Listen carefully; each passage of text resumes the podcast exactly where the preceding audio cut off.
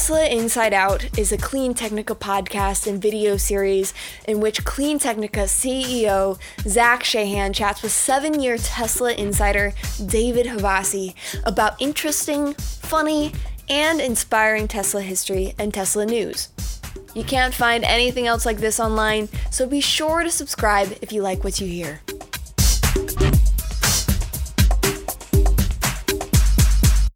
So we're here for another episode of Tesla Inside Out with David Havasi and myself. And uh, so one of this one of the episodes we had about um, I think the the last minute delivery in 2012. I think it triggered some other uh, some other stories that you had in mind, or it was Hurricane Sandy, right? Yeah, yeah. When I when I go back and I watch the video when you post them, there are hundreds of stories, but and then it kind of it, it kind of ignites like, oh yeah, well during that time, like this this other thing happened too, and the, and but then it just kind of blows over. So yeah, so so one of them was Hurricane Sandy. Uh, mm-hmm.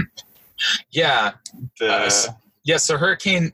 Er, I actually have two good ones from Hurricane. Okay, one just there came right. uh, so um, uh, so Hurricane Sandy hit in Q4 of 2012. So it would have been the first end of quarter for the first end of quarter Model Model S deliveries. Uh, 2,500 deliveries that quarter. Well, there you go. Yeah. All right. Yeah. Someone's keeping track. Someone's counting. So, Hurricane Sandy ravaged New York and the surrounding area, New Jersey, which was our operating area. And among among that, I mean, I mean, kind of touched on that a little bit, where I had to like move out of my place, and and, and a coworker that was actually staying in an extra room had to move out. Several other things happened as well. A lot of shifting around uh, and to make things work. Uh, one of the things uh, that we spoke a little bit about off, uh, off camera, and I'll talk about now, is the service center had lost electricity too.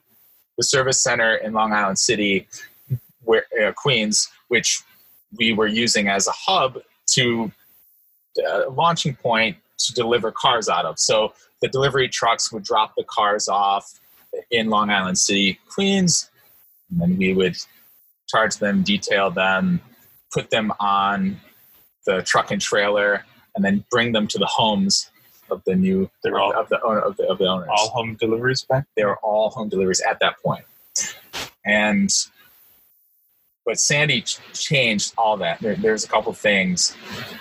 One, uh, the service center had no electricity, and we had a lot of cars that that's how they're fueled. So um, we had to solve that. Um, there were no uh, superchargers at this point. Uh, public chargers were were were few and far between. So we found two public J1772 chargers across town in Long Island City in this municipal parking lot. And so what we do is we would caravan cars. We had a 24 hour cycle where we were rotating Model S's, plugging into these, and there were not a lot of those. The charging spots were always open because there just weren't that many electric cars out. So we kind of we kind of had carte blanche, and it's kind of this mini miracle that the that the building manager of this parking garage didn't get wise to this and be like, "Hey, what are you guys doing? You, you can't do it anymore. This is like, what are you doing? You know, monopolizing." So, I mean, how many cars were we talking? Dozens, oh. dozens at a time. So, and you have to also remember there was no app connectivity to the car, so we couldn't to find the state of charge of a car. We had to go to each car, open the door, look look at the state of charge, write it down on a piece of paper, and then go to the next one. Then we had to take into account vampire effect, battery drain, which was significantly more. They've since made incredible uh, um, at an algorithm level and thermal management level adjustments to to to minimize that significantly. We have to remember we're going into the winter months the cars are parked just, outside. And just to clarify for people who maybe don't know, but vampire drain is when you're not using the car, but it's the battery is draining because of various features or connected features. Battery, so you might go from thirty percent to twenty five. What, what what was the kind of battery drain back then for one day park? Or, It was it was significant. Over we we could lose ten percent overnight. wow. That in the that first generation. So uh, that first iteration, I should say, the software things that were running at the time. So there were two chargers. They're charging you know 30 amps, 204 volts. So that's like basically 18, 20 miles of charge an hour. And so we would rotate the cars and we'd have to note them all on notepad. We made a spreadsheet. That was the most technical thing that was going on, the most you know, technically advanced thing. We had a Google spreadsheet that we shared with the team of states of charge for all the different VINs. And the, uh, the VINs at that point were uh, only four digits. So, um, so we just did the last four of the VIN. It'd be like P, last four of the VIN. And then uh, and then we had to, and then we'd caravan them. So we would take a manufacturer plate, put them on the cars, and then uh, three of us, or four of us would run them, we, and then we'd queue them up. The next one that needed to be charged, plug in the ones that that needed needed the most, set alarms on our phones, calculating when the next one would be done, and that, and then the cycle would continue. We would take uh, the cars that needed to be charged, drop those off, pick up those other ones, drive them back to to service center, and we did that around the clock. So it'd be like three in the morning, and we'd be going to this this public garage, and thank God, like it didn't close, like it was just open, and there wasn't like a security guard. Like, what are you doing? None of that happened, luckily, because we weren't doing anything bad. It's just something very odd, you know. Um, it's like all these cars because we had to take the plates off of them too because we needed those plates. We needed the manufacturer plates to move the cars on public streets. So the cars are sitting there with no plate, you know. So it's kind of like, who are these cars? Like nobody questioned that. I guess the people had bigger fish to fry, you know, uh, which is great, fine by us. So, and then in some cases, because we wanted to hot potato the cars, you know, we didn't want them to dwell. Uh, we wanted Especially to get them the vampire drain problem. yeah, well, yeah, yeah. Um, we need we, we needed we needed to get them out and uh, and get and get them to the to the owners for that for that reason and for others. And so sometimes we'd even take the truck and trailer. We would detail the car, drive it to the municipal lot across town, plug it in overnight, knowing that it'll be just right state of charge for the next morning.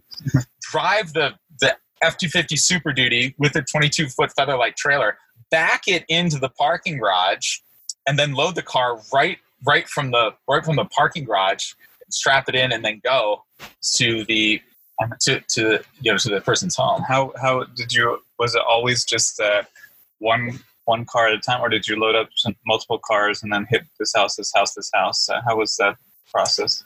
Well, the the Featherlite trailer. could- Uh, oh well, actually, at that point, we did not have Featherlite tra- the Featherlite trailer. we were using the um, we were, and I mentioned this in the previous video. We were using the U-Haul auto trailers that we were renting, and, and we used them.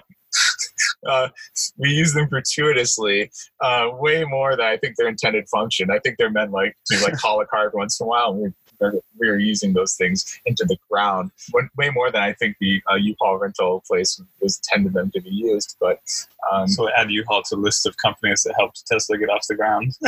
yeah, yeah. Uh, U-Haul's like, hey, you guys still have the trailer? We're like, yeah, we're gonna need it for a little longer. They're like, yeah, really? Like, how long? We're like, "Yeah, I don't know.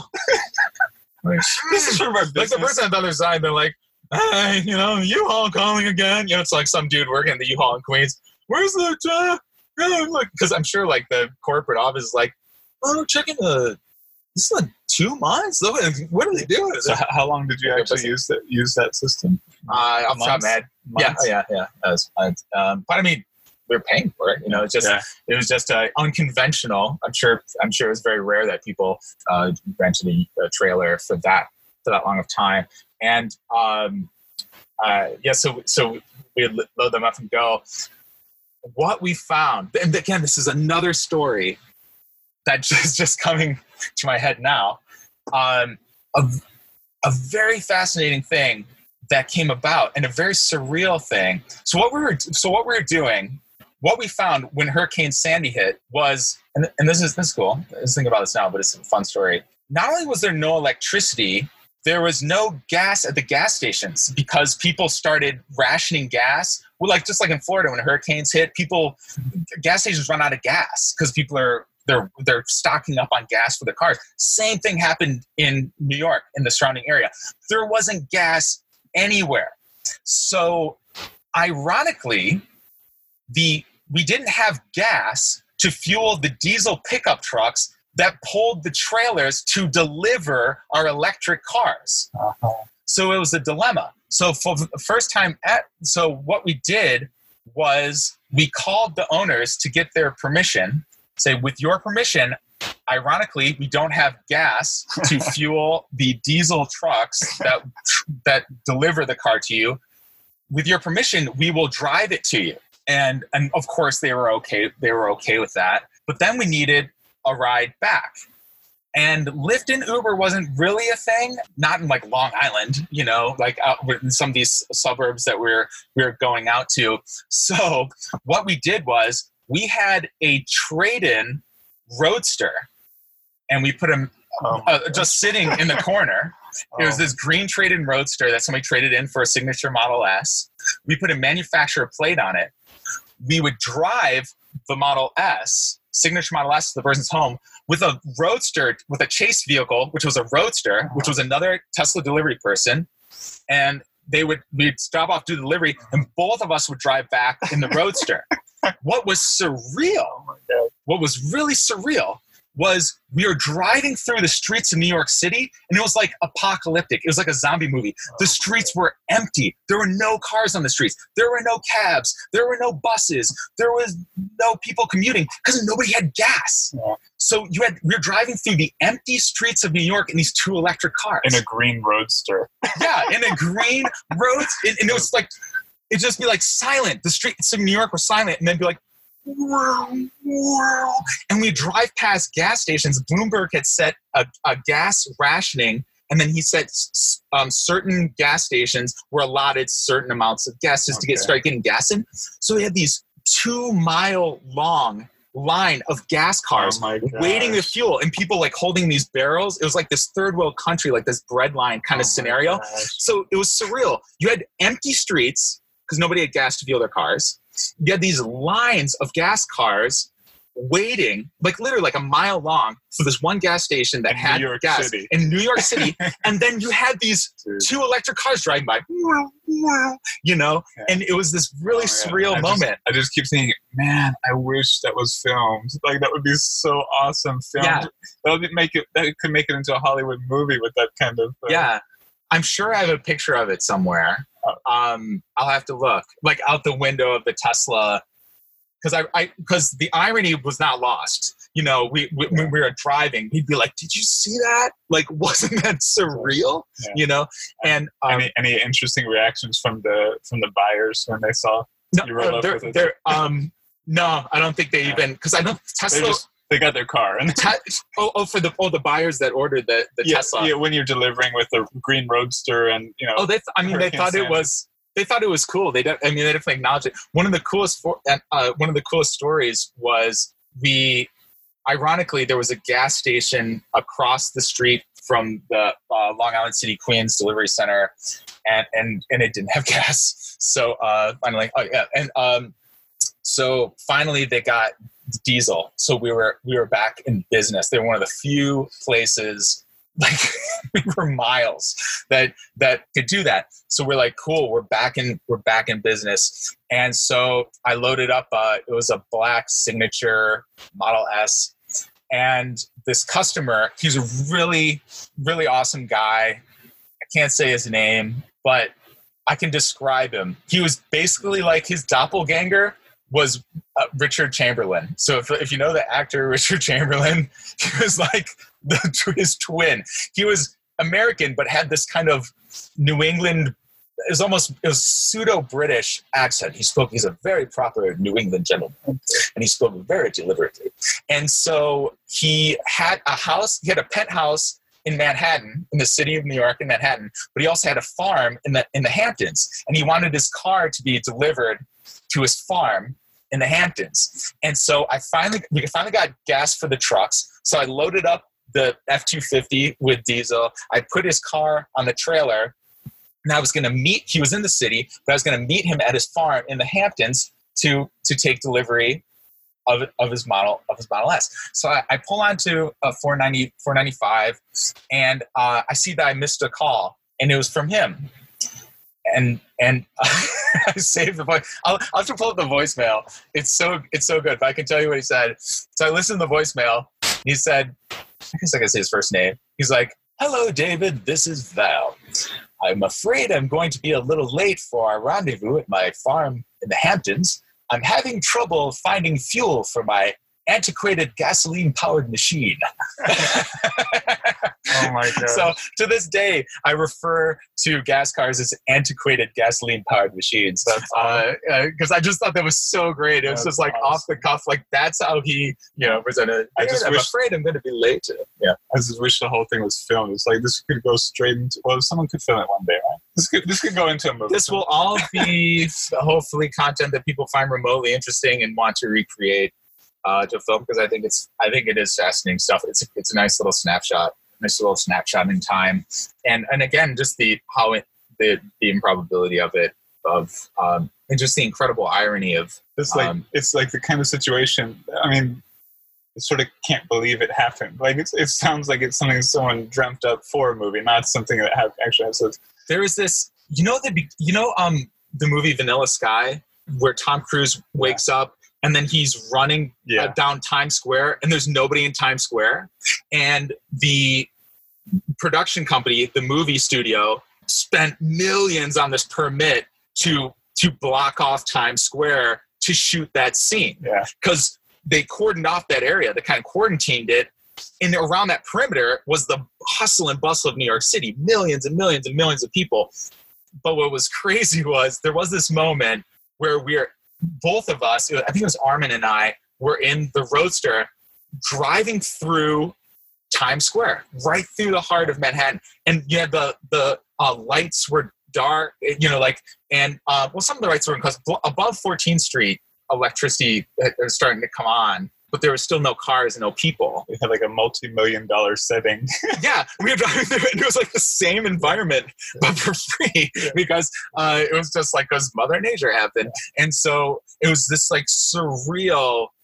It was you know just a surreal thing because the hustle and bustle of it was interesting. This you have a setting that is traditionally the the epitome Yeah. of of of activity, and then the lack of that, the lack of it was jarring. And then you had this, then you had this kind of, you know, the Roadster had this really cool tone to it. You know, like the the Yeah. hum from the motor. So I was like, Yeah. wow, you know, you know, like you hear it through the buildings. That was like super. And it was just kind of being green too, it must have just been something.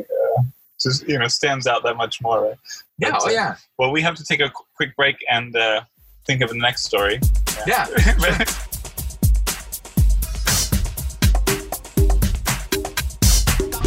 If you would like to sponsor our podcast, drop us a note.